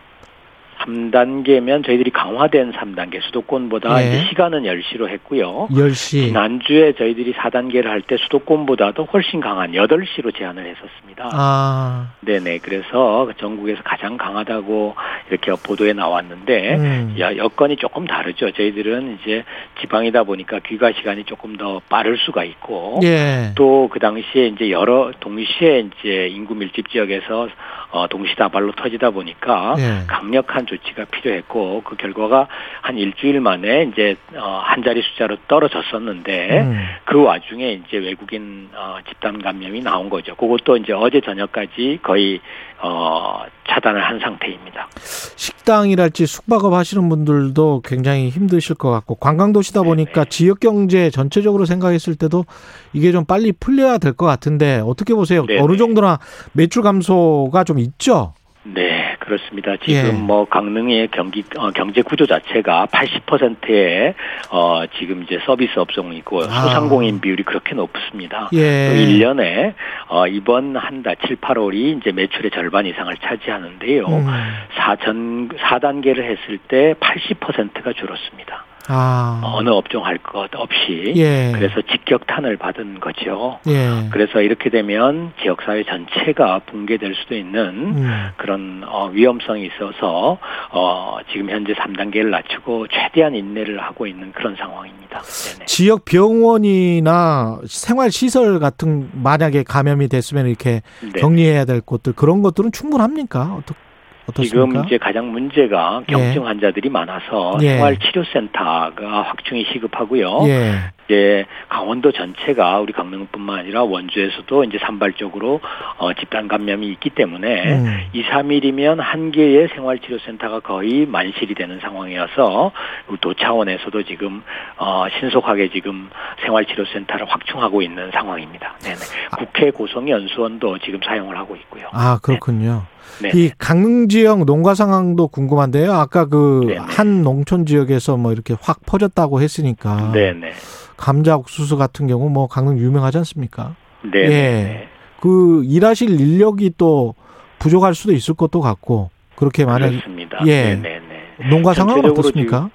전체적으로 지금 인건비가 한 30% 올랐고요. 예. 일손을 구할 수가 없는 상황이고 그렇겠네요. 또 수도권은 수도권대로 농작 농 어, 상황은 어, 좋습니다. 올해 어, 그런데 예. 수도권이 이제 강력한 거리두기를 하니까 음. 어, 식당 등의 이제 매출이 없고 그러다 예. 보니까 전체적으로 지금 굉장히 농가가 어려운 상황이고 예. 방문객들이 이제 새벽 시장 이런 데도 한 사, 절반 가까이 줄어 있는 상황입니다. 네네. 지금 그 해수욕장 같은 경우 있잖아요. 경포 해수욕장이나 네네. 뭐 이런 네. 곳을 찾으면 어떻게 네네. 되나요? 무슨 뭐 체온을 어, 체크하고 어떻게 됩니까? 네, 지금 밤 10시 이후에는 이제 출입 금지를 지금 시키고 있고요. 출입 금지. 지난 예. 주에는 이제 8시 제한을 했었고요. 예. 어, 뭐 아시겠지만 어, 보도에도 많이 나왔습니다만은 저희 경포 해수욕장이 어, 드론도 띄우고 전국에서 이제 최초로 해서 해외 음. 언론에도 많이 소개를 됐는데 예. 지금 이제 해수욕장에서는 지금 어, 위험 요소를 좀 많이 이렇게 강화를 해서 예. 차단을 하고 있습니다. 다만 이제 어, 젖은 마스크, 저 이제 해수욕을 그렇죠. 하다 보면 마스크가 젖고 이래서 여전히 이제 강력한 거리두기는 좀 필요한 상황이고요. 취식 어, 같은 거는 가능합니까? 네. 해수욕장에서 네? 취식 같은 취식은 이제 어, 해변가에서는 이제 일체 안 되는 거죠. 일체 안 되고. 네네. 예. 네네네. 그럼 가시는 분들은 그런 거를 충분히 염두에 두고 네, 가셔야 되겠네요. 식당에서 이제 예. 가능하고요. 예. 네네. 야간에는 이제 아무래도 시간적인 제약이 좀 있는 상황입니다. 네. 예. 마지막으로 강릉 그래도 이제 관광 도시가 한 해 3천만 명이고 특히 지금 시즌에는 많이 몰릴 것 같은데 오시는 분들한테 네. 좀 당부 말씀 좀 해주십시오. 네, 뭐, 어, 전체적으로 지금 이제 온 국민이 지금 고통 속에서 인내를 하고 있기 때문에 예. 모든 국민이 좀 더 힘을 내야 될 거고요. 예. 그럼에도 기왕에 계획, 을 하셨던 분들이 있다면, 예. 어, 여러 가지 이제 여러 공 간이 있습니다. 해수욕장 외에도 거리두기를 할 수 있는 공간이 있고요. 음. 뭐 문화래라든가 뭐 숲길이라든가 해송숲이라든가 이런 이제 명승지가 있기 때문에, 어, 이런 공간을 좀 이렇게 활용을 해 주시고, 음. 어, 내년에 이제 또 코로나가 어느 정도 백신이 맞은 이후에는 더 많이 이렇게 관광지를 찾아주시면 어, 감사하겠다는 그런 어, 말씀을 꼭 올리겠습니다. 네, 오늘 말씀 감사하고요. 지금까지 김한근 강릉시장이었습니다. 고맙습니다. 네, 감사합니다. 청취자 김진경님, 강릉하면 정동진, 사천진, 경포, 파도소리 그리워하며 출근합니다. 코로나여 얼른 끝나라. 이렇게 말씀하셨습니다. 7월 19, 7월 29일 목요일 KBS 일라디오 최경영 최강시사 오늘은 여기까지입니다. 감사합니다.